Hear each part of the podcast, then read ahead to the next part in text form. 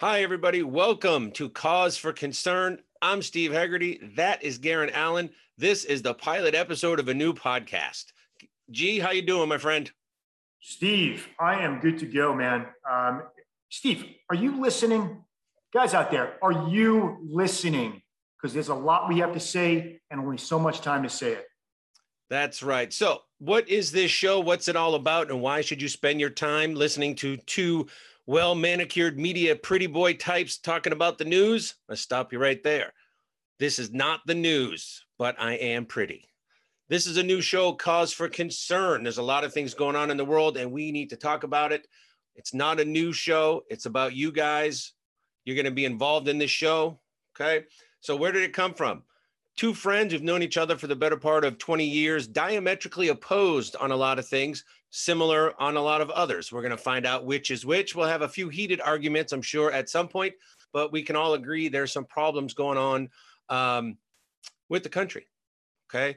Um, we're going to talk about a lot of stuff. We're going to talk about politics and poverty and education and mental health. Um, G would like to talk about why we need another Fast and Furious movie. I don't think we do. We just need The Rock driving around in a car for two hours saying funny shit. Same thing. Um, we all know we all have concerns, we all have beliefs. We all know that Star Wars is really the only franchise that should be out there, provided Dave Filoni and Jon Favreau are the ones that are um, leading it.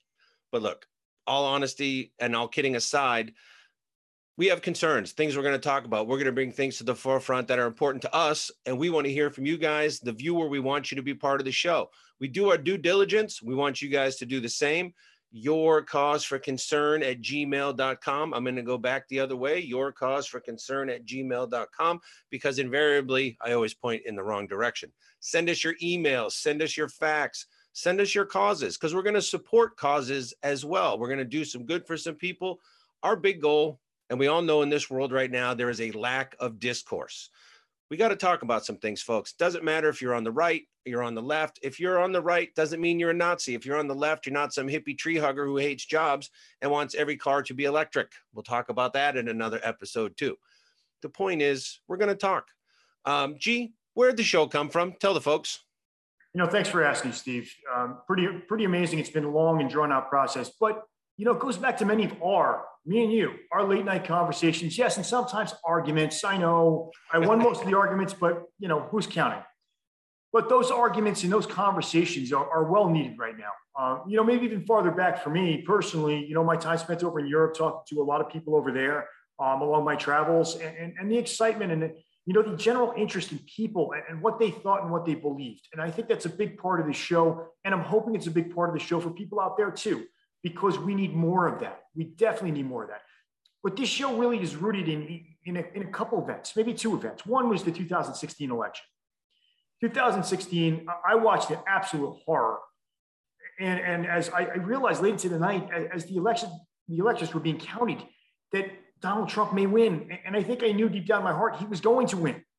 And it was absolute horror. But the next morning I rolled over, looked at my girlfriend Laura, and Donald Trump had won and I grabbed my cell phone and I played It's the End of the World by REM and how right I was.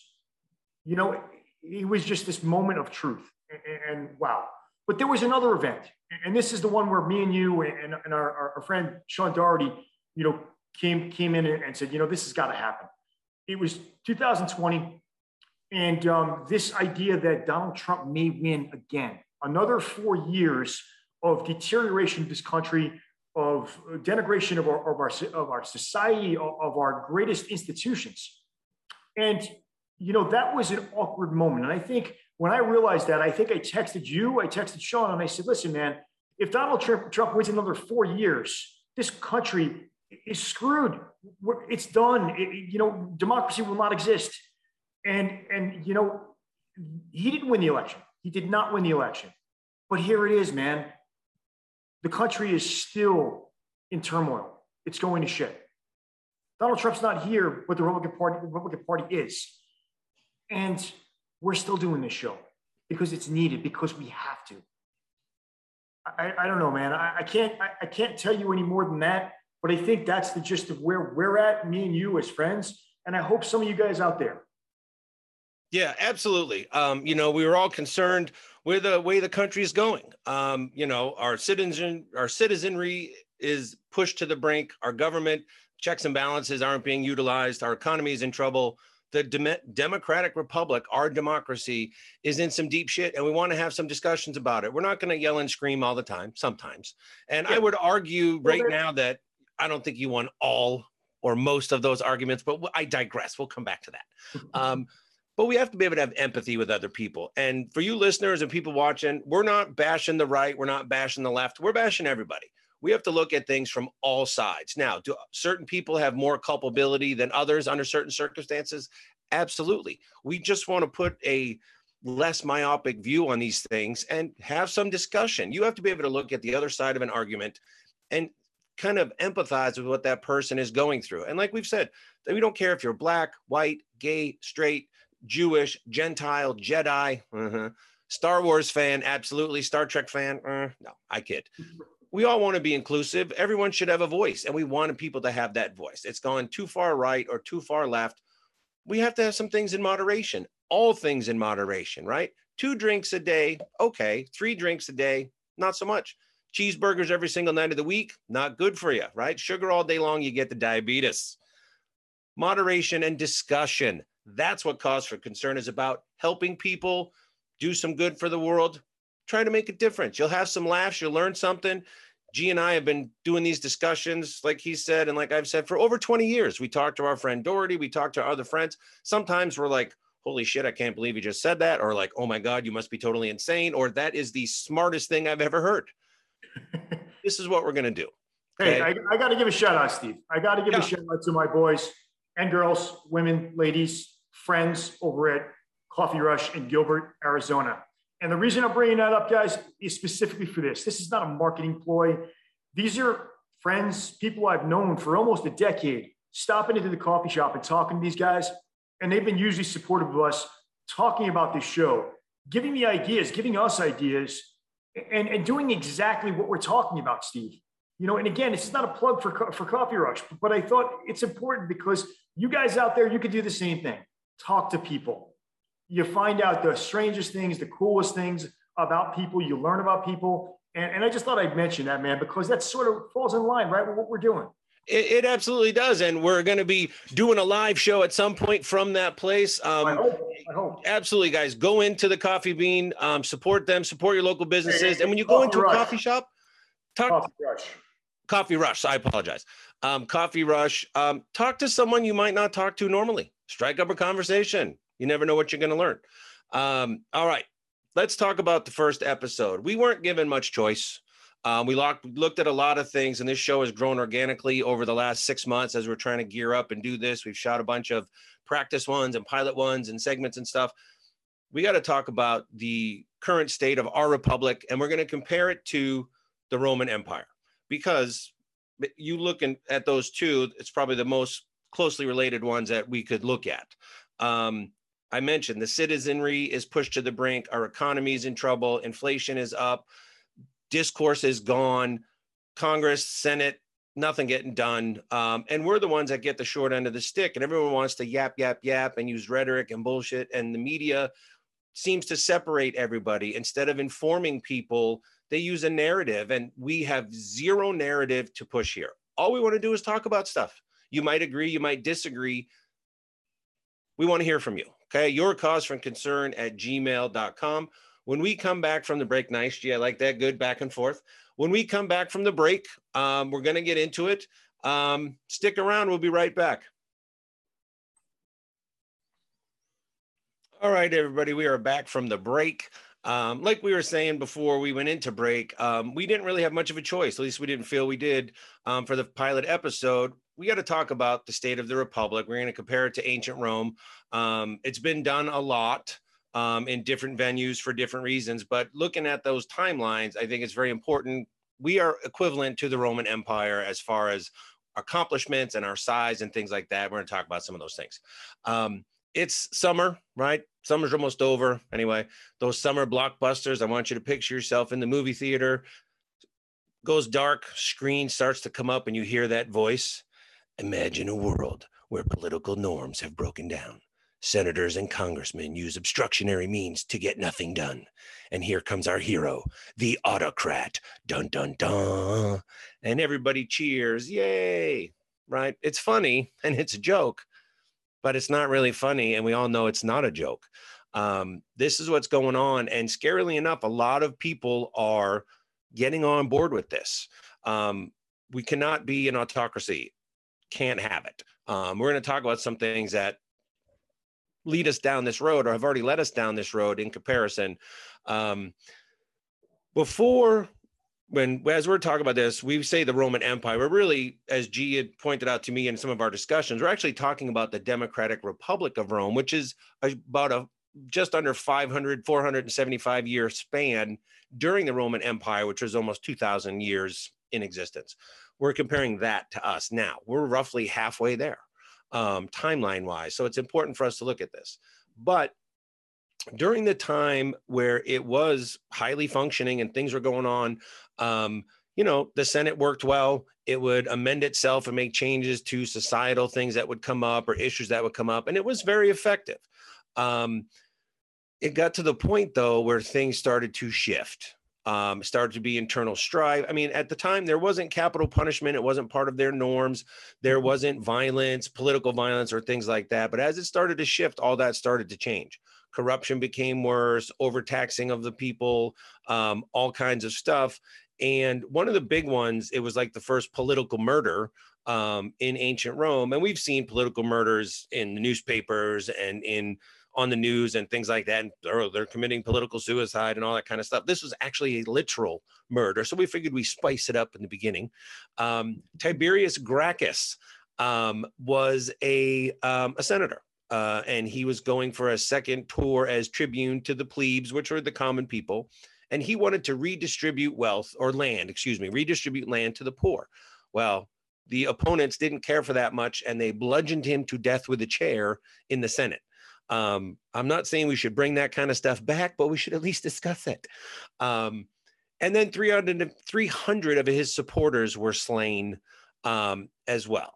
Okay. And then it kind of starts to go down that road. Um, G, take us through what's next, my friend. Yeah, um, that's a crazy story, man. Um, right? Bludgeoned to death with a chair. That's it's pretty extreme. When we talk about political violence, and, and, and you know maybe that's a that's, a great example because I don't think anything else could speak to that.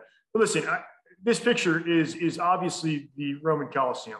Um, and it's incredible, incredible. I stood there. I took these, you know, this picture and many others, and you know, but as I was standing there, I was realizing a couple things. One, that um, it was it stands as a reminder of the most ambitious um, architectural, economic uh, accomplishment in history. It really, I mean, it's incredible. But I also sort of sat there and thought about the great or the maybe deviant politicians and all the, the, the Roman um, citizens, both the poor, the, the well-off citizens, sitting in this Colosseum and gathering in this, in, in this basic house, um, this museum, um, as everything was going on in Rome.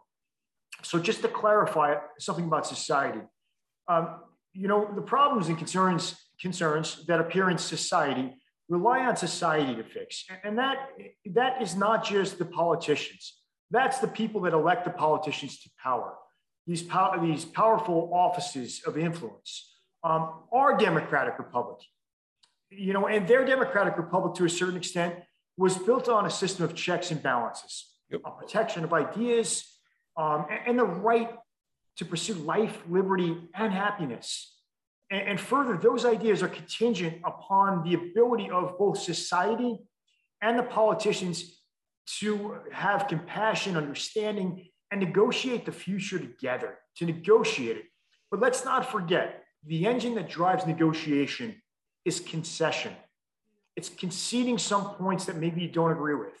And sadly, very dangerous right now and, and sad is we're in a we're in a de facto state spiraling downwards into descent. Um, and I thought really this was fitting. The great um, politician, historian, poet, journalist, uh, you name it, this guy has done it. His name is Orson F. Whitney.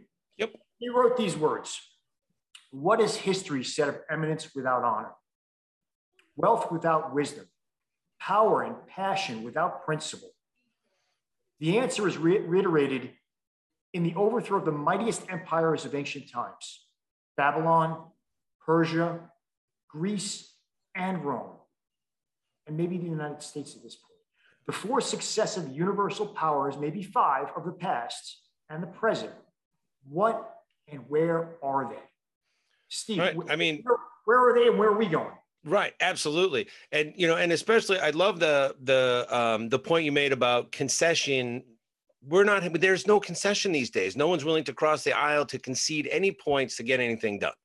Um, to your question about those great empires, right? Babylon and Persia have been broken up, obviously, in one way or another for a couple thousand years, but they're still in a de facto war within and amongst themselves um, all across the Middle East. Greece, we saw burn basically um, their financial crisis, austerity measures. It was awful. Um, they're still in trouble. Um, and Rome, obviously, the empire eventually collapsed under its own weight for a multitude of reasons. Um, and we know that these great powers can't outrun time. And we have to look at where we are um, on that timeline. You know, it's uh, would I use the word frightening? Is that an accurate word to as far as where we are to in comparison, G? Yeah, Steve, uh, one hundred percent. I think frightening, um, horror is you know the word that comes to mind, man. Um, it's it's it's just horror and horrible.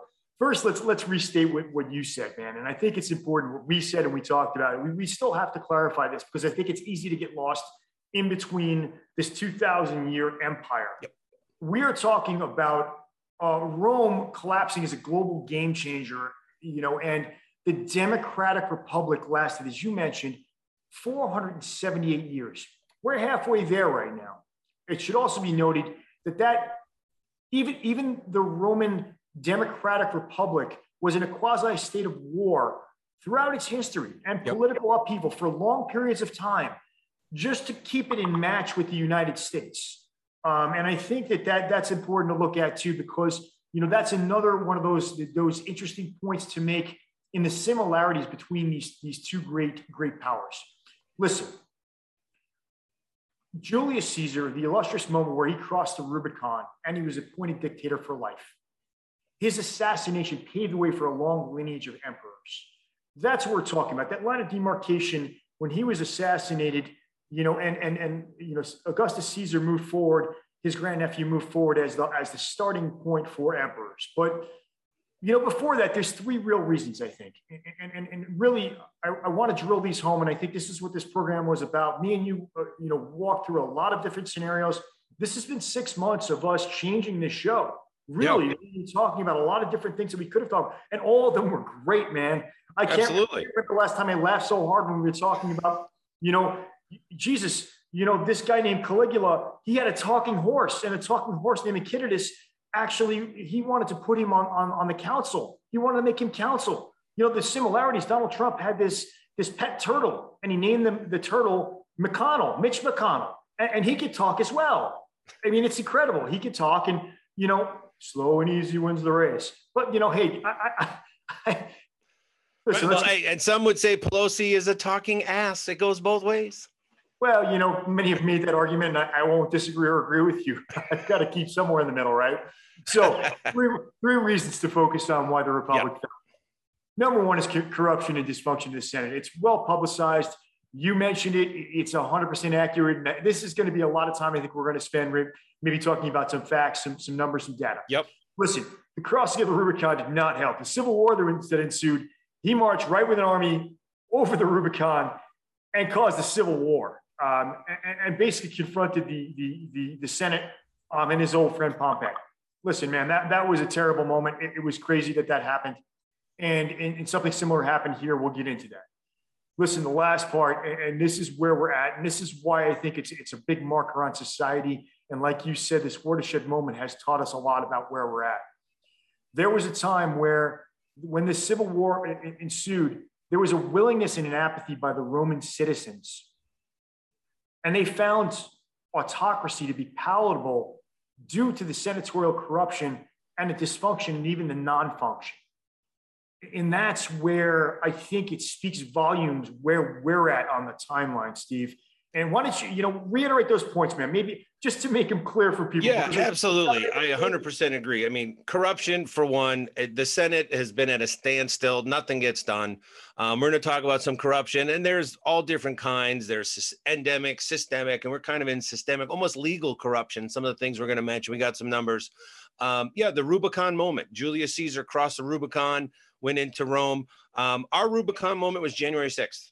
And whether you're on the right or the left and you want to call it a peaceful protest, which you absolutely can't because that's crap, um, an insurrection, a riot, a protest, whatever, it was a shocking time for this country. Um, absolutely. And then the apathy of the citizenry. People are so checked out. Nobody gives a crap anymore about some of this stuff. I mean, the government, the DOD came out and said UFOs are real and nobody blinked an eye, nobody gave a crap. But the Kardashians, the most vapid, useless people on the planet, were going off the air after 20 years and got like 350 million views or something stupid. That's where we're at. People are inundated with all this yap, yap, yap, and the rhetoric from both sides and the media and everything. And they're checked out. So they're looking for that autocrat moment. Everybody wants that big, strong leader who can go in there and crack the whip. And that's one of the reasons why President Trump was elected the first time. Um, people didn't want the run of the mill, regular Hillary Clinton type, and that was a terrible candidate for them to put up. Anyway, let's tell the truth, Democratic Party, right? You guys are terrible at message. Republicans are good at message, and it comes back to haunt you guys over and over. We'll talk about some of that a little further down. Um, but yeah, and this is where we're at. We focused on three those three big things. And as G had said, we talked about a lot of stuff like disease, right? Plagues running through the Roman Empire. Huh? Sound familiar? We got something going on right now. Um, overextended military, taxing, breakdown of the middle class, all these things. But we focused on these three big ones because those were kind of the turning points that let the other stuff happen. Um, so when we come back, we're going to crank it up and we're going to start breaking this stuff down. We'll see you in a minute. All right, everybody, welcome back from the break. I think we've laid out a pretty compelling picture of what we're going to talk about and what is leading to the fall of not only Rome, but potentially our republic, like the Roman Democratic Republic. Um, there was a lot of great achievements, right, G, that Rome went through? Sure, it was a lot of great achievements that Rome went through. I mean, Rome essentially, you know, put us on the map um, as far as roads, aqueducts, running water, um, and, and, all the things that, that, they really produced. And I know we went through a ton of. There's just too many to even mention. Um, you know, and, and, a lot of those happened during the actual imperial time. I, I hate to say this because it was the empire that produced some of these great things. Um, you know, those great things that they produce, though, we can we can talk about them. We can talk about empires, but that's for a later topic. That's for a later discussion. We can surely say, though, freedom itself is analogous to democracy as oppression is to imperialism. However, however, it does not change does not change the accomplishments or the power of that great nation. No, absolutely. I'm, you know, like you said, aqueducts, roads, tax system, whether that's good or bad, we don't know. Um, newspapers, all kinds of stuff that Rome had done during the empire. And I mean, same thing can be said for China with all the accomplishments that they made, but that was through a different uh, system, let's say. Again, another episode. Uh, but let's get back to the glaring reason um, for the overthrow of the Democratic Republic, and that was senatorial or Senate dysfunction. Um, just like our modern day Senate, right? We all know we're in a gridlock. They're trying to pass these giant omnibus bills. They're doing all this stuff. It's just not functioning the way our forefathers had set it up based on the Democratic Republic of Rome. I want to read a quote though. Much like our modern day Senate, Julius Caesar had pointed out that the richest members of the community are one and the same. The Senate and the richest members of the community are one and the same. So separating the rich from their tax breaks and their money, not only a war on the elite class, but also a war on the Senate itself, G. Yeah, no, no, no doubt. And this leads into our conversation, man. What a great quote. I mean, you know, there's a lot of quotes by Julius Caesar. We're going to get into some of them after this, uh, you know, and, yeah. and where some of our politicians have have have received their messaging is not where you think it is. It's not from great United States leaders. there is a long history tradition that has been passed down of this rhetoric, man. Uh, Julius Caesar was was a brilliant orator. He really was, man. Yeah. Uh, but back to the filibuster. You you mentioned the filibuster.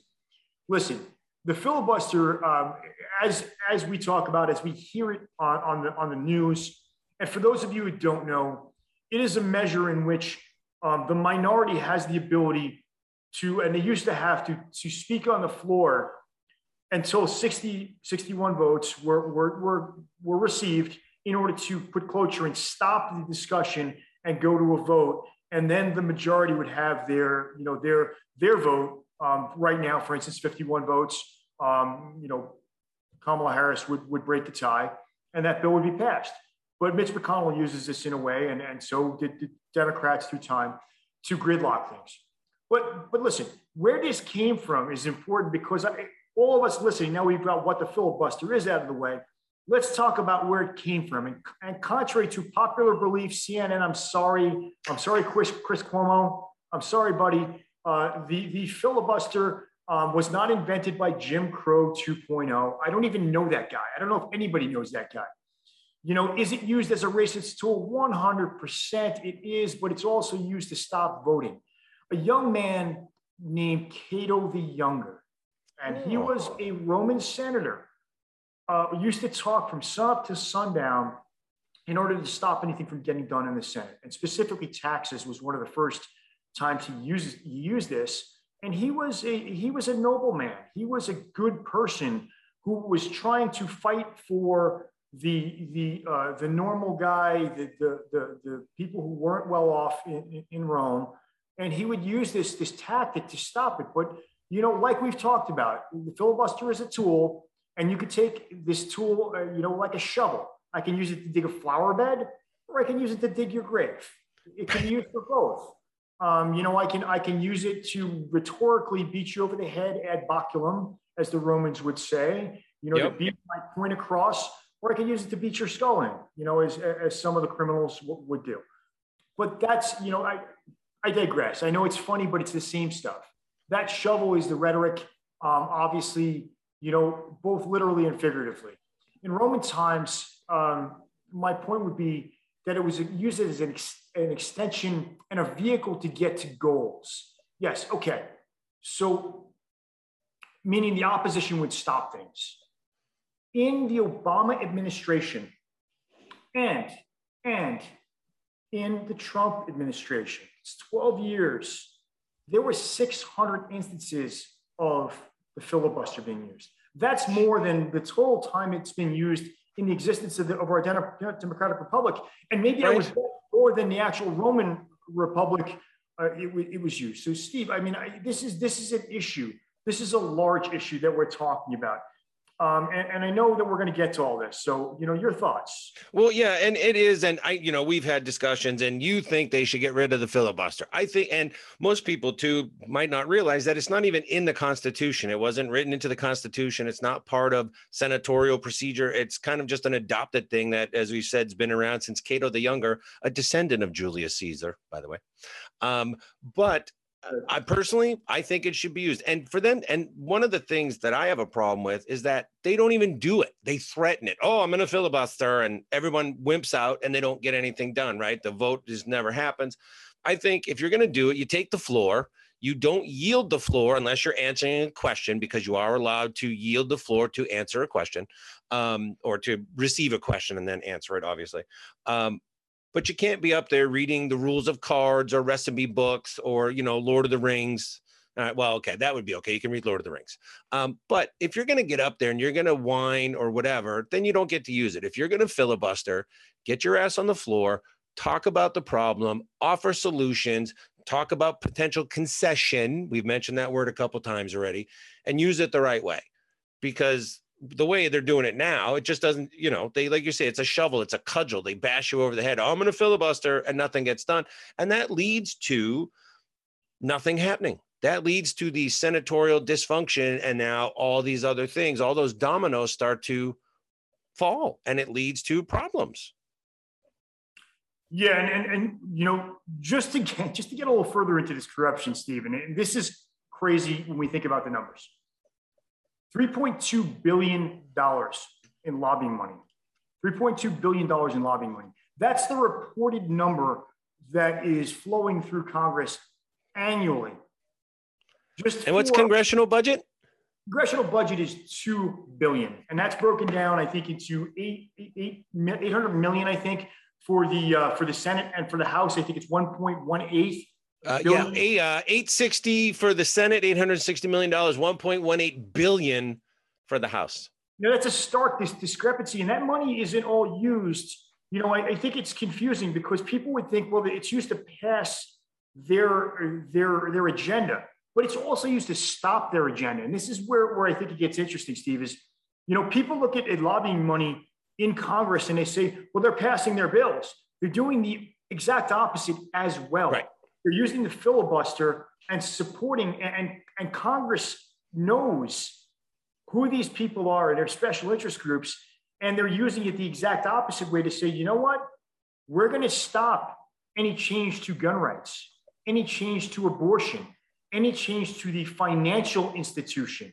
That's the crazy part about it. And I know you've got some more. We've discussed a lot of this. And we did. Crazy, um, and one other thing too, right? You had mentioned 3.2 billion dollars is the lobbying expenditure, right? Special interest groups they, that they report. You got to assume that it's it's got to be double, if not more. Um, that goes unreported or used in different ways that you know don't get reported. So now we're talking three to one spending almost. Um, and one other thing too, right? Labor groups representing the taxpayer. I'm reading this so I get it right. Um, and consumers spend one dollar to thirty-four dollars spent by businesses. That's insane. Okay, they're outspending us unbelievably so. So of course, the middleman, the the common guy, the middle class, lower class are getting the shaft.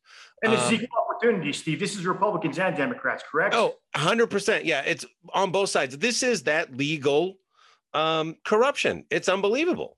Um, and you know, their corruption's been around since Uckluck smashed Muckluck's head in and stole his dinosaur eggs, whatever. And when there's been organized groups of people, and it continues on. Now it's this stuff is legal and nobody bats an eye because they're so used to it. And it goes to our point about apathy and something we're going to talk a little bit later. Um, one other thing, right? A recent study found that on average, for every dollar spent on influencing politics, the nation's most politically active corporations received $760 from the government. That what's that like 76,000% return? You put money into the stock market. Stock market yeah. Exactly. You get 10%, you're like, yay, 76,000%. Wow. That's in, just insane, right? Now, the three biggest, let's see, our biggest spenders, you might be surprised to hear this one. National Association of Realtors, $84 million.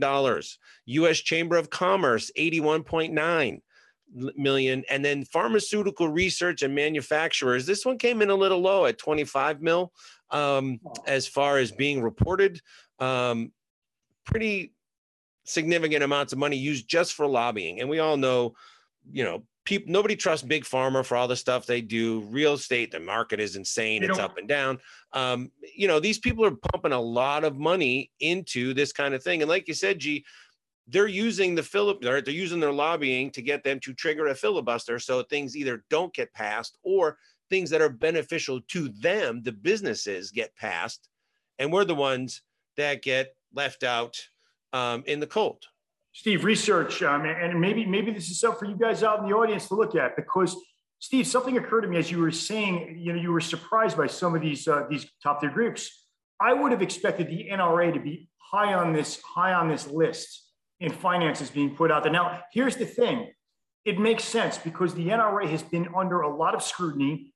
Uh, they are a, they are a decreasing uh, powerful organization. They're they're falling apart. Now, it's interesting because I would think Big Pharma as well, low on the list, and Big Pharma under scrutiny, as I think you're going to get to a little bit more in lawsuits and, and the way we view their assault on the health of America. I think it's interesting to look at maybe this is a shift in, in, in, in lobbying money as some of these groups fall by the wayside, possibly. And it'd be interesting. You guys, sure, it, it could. That, please email us. Absolutely. Um, that could very well be the case. And yeah, the NRA has been in trouble for the last couple years. They'd filed bankruptcy. They had their whole TV wing and all that kind of stuff. Um, yeah, it's it's pretty crazy what's going on, and we will definitely get some more numbers and put some of that stuff up. And you know, like there was um, Matt Gaetz. Okay, um, you're all familiar with him. We have a couple clips that we're putting up on Instagram from our other shows that we'll have out there. You'll see one, but I watched the documentary The Swamp a couple years back, and it was interesting. Um, but in the beginning of the movie, they give him a, a card and says some company or some group wants to pay him fifty thousand dollars to have lunch. It's insane. Like, and he even said, like, I'm not worth fifty thousand dollars. Why would I, you know, go to lunch with these people? Right. But that's what they do. They have a fundraiser, and they can either buy you a twenty-five dollar steak dinner and or give you a twenty-five thousand dollar honorarium or whatever they call it that goes to your campaign, the amount of money that politicians have to raise just to give to their party, be it Republican or the Democratic Party, they have to pay them like $125,000 a year. And that's for like one of the low end, like Matt Gaetz or something like that. That seems like corruptible offenses right there in and of itself.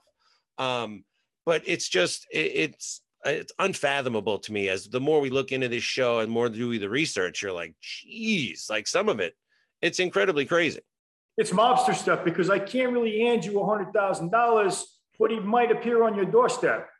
Right. I'm gonna talk to the guy. He's gonna drop you an envelope. It's true. You're absolutely right. It's it's unbelievable. Um, you know, you had mentioned too a couple things we were talking about was uh, Citibank um, during the 08 crisis and some of this other stuff. I want to one thing I came up with, right? It look at the 2014 omnibus bill. Okay um, the budget deal. And again, omnibus bill, a massively huge, convoluted, overinflated, overbloated bill. Bills need to be clean, one or two things on it, get them done. No chance for filibuster or very little. Things would actually work, right? Um, Congress used the deal to secretly put taxpayers back on the hook for the bank bailouts, right? Our representatives repealed the law that prevented us from bailing out the banks, but we ate that one and paid them back. New York Times report, G, on that same one. They reported that 70 of the 85 lines in the language that killed the derivatives bill came from a piece of model legislation drafted by Citibank lobbyists. Oh, right. shocking. The lobbyists wrote a bill or deleted lines in a bill that was beneficial to them. Steve, I got I got to stop you there, man. I think we need to do this. Listen, you guys out there, this is a line from a movie. Please email us and tell us where it came from. What if you went to law school and I went to prison and we were both surrounded by criminals? Right. And guys, you know send us your facts. Here's the email address, your cause for concern at gmail.com. Send us your facts. Show us some of this stuff. We'll talk about it on the air. We'll visit this stuff again. We're going to call out your name. We're going to say, this is an email from so and so. We're going to read your facts I'm going to be like, holy crap, this stuff is going on everywhere. And don't forget, too, folks, it's not just your federal government, it's your state, it's your local, it's your school board. All this stuff goes on. Don't ignore it. Don't be apathetic. Listen up, follow up, send us emails. We're going to be part of it. Um, G, you had mentioned too the one thing um, about the legal and criminal stuff. Other thing I found, right? Um, we mentioned the big spenders, and that was from opensecrets.org, which is a good website. You can find some good information on there. But 10 years ago now, but still, in 2011, things haven't got any better. Johnson & Johnson agreed to pay $70 million in civil and criminal fines to settle a Justice Department complaint brought under by the Foreign Corrupt Practices Act, the FCPA. SEC had charged Johnson & Johnson and its subsidiaries with bribing government doctors in Greece who used Johnson & Johnson surgical implants hospital administrators in Poland in return for contracts and Romanian public doctors to prescribe Johnson & Johnson pharmaceutical products. Their subsidiaries also paid kickbacks to Iraq uh, to obtain 19 contracts under the United Nations Oil for Food program. Good God, this stuff, and it's rampant. This is just a couple of examples. This is the stuff that has been found out. Imagine the crap that never comes to light. You're, you're talking about globalization too. And man, I, am glad you mentioned this. And this is for another time, obviously, guys. It's one of my favorite topics. And I know Steve has heard this ad nauseum for me over the recent years that I've been talking about asymmetric hybrid warfare. And people usually tune me out when I talk about that, but it's starting to reach the news now.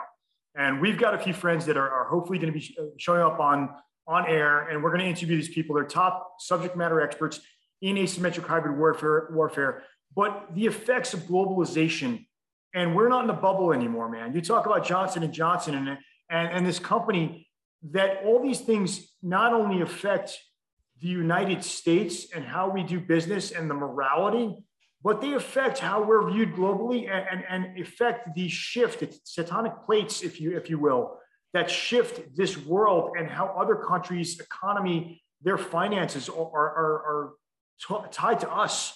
And this is an incredible thing because I know a lot of you out there, you know, I used to live in Vermont and New Hampshire, and I wish I could I could live in that world again where where you know, hey Bob, how you doing? How's your daughter? Does, does your son need, need, a ride to school? You know, hey, I'll leave key, the key for you underneath the mat. But that's not the world we live in, and it, it hasn't been that since World War II. We're a global economy. We're a global influence. And again, I, I say this because Rome, when Rome fell, had stark implications on the globe after their fall of democracy. I say that because why? Our democracy is a beacon of hope for the rest of the world and the rest of the democratic countries out there that believe in freedom and, and fight against oppression. It's important to remember that we don't just affect the United States. So when people say America first and make America great again and all that great stuff that, that people should believe in, but should clarify what that means because we affect everything around us at this point and it's dangerous the game that we're playing. And yeah, we'll absolutely. We'll get to it after the break, Steve, because I know we're on a hard out, but you know maybe it should scare some people because we're headed for that Julius Caesar moment. And guess what? After the break, we're going to talk about a guy, an incredible general politician, orator that rode his army into Rome and started a civil war, and the other guy who tried to ride his army into the capital. After we'll the see break. you after the break. All right, everybody, thank you so much for tuning back in. It's been a great show already. We hope you got a lot of useful information out of this. And we hope we started the wheel spinning up there. We hope you guys are thinking about what's happening in this country right now because it is deadly serious right now. It is. But this is where I tell all of you out there that there is a cliffhanger. Yes, first show, first episode of Cause for Concern, and we're leaving you guys hanging. That's right because 2,000 years worth of Roman history was impossible to put on the air in just 40 minutes. Yeah. So this is what we're going to do. We're going to split it up. The next segment of episode one, cause for concern, the fall of Rome, possible fall of the United States, will air in two weeks.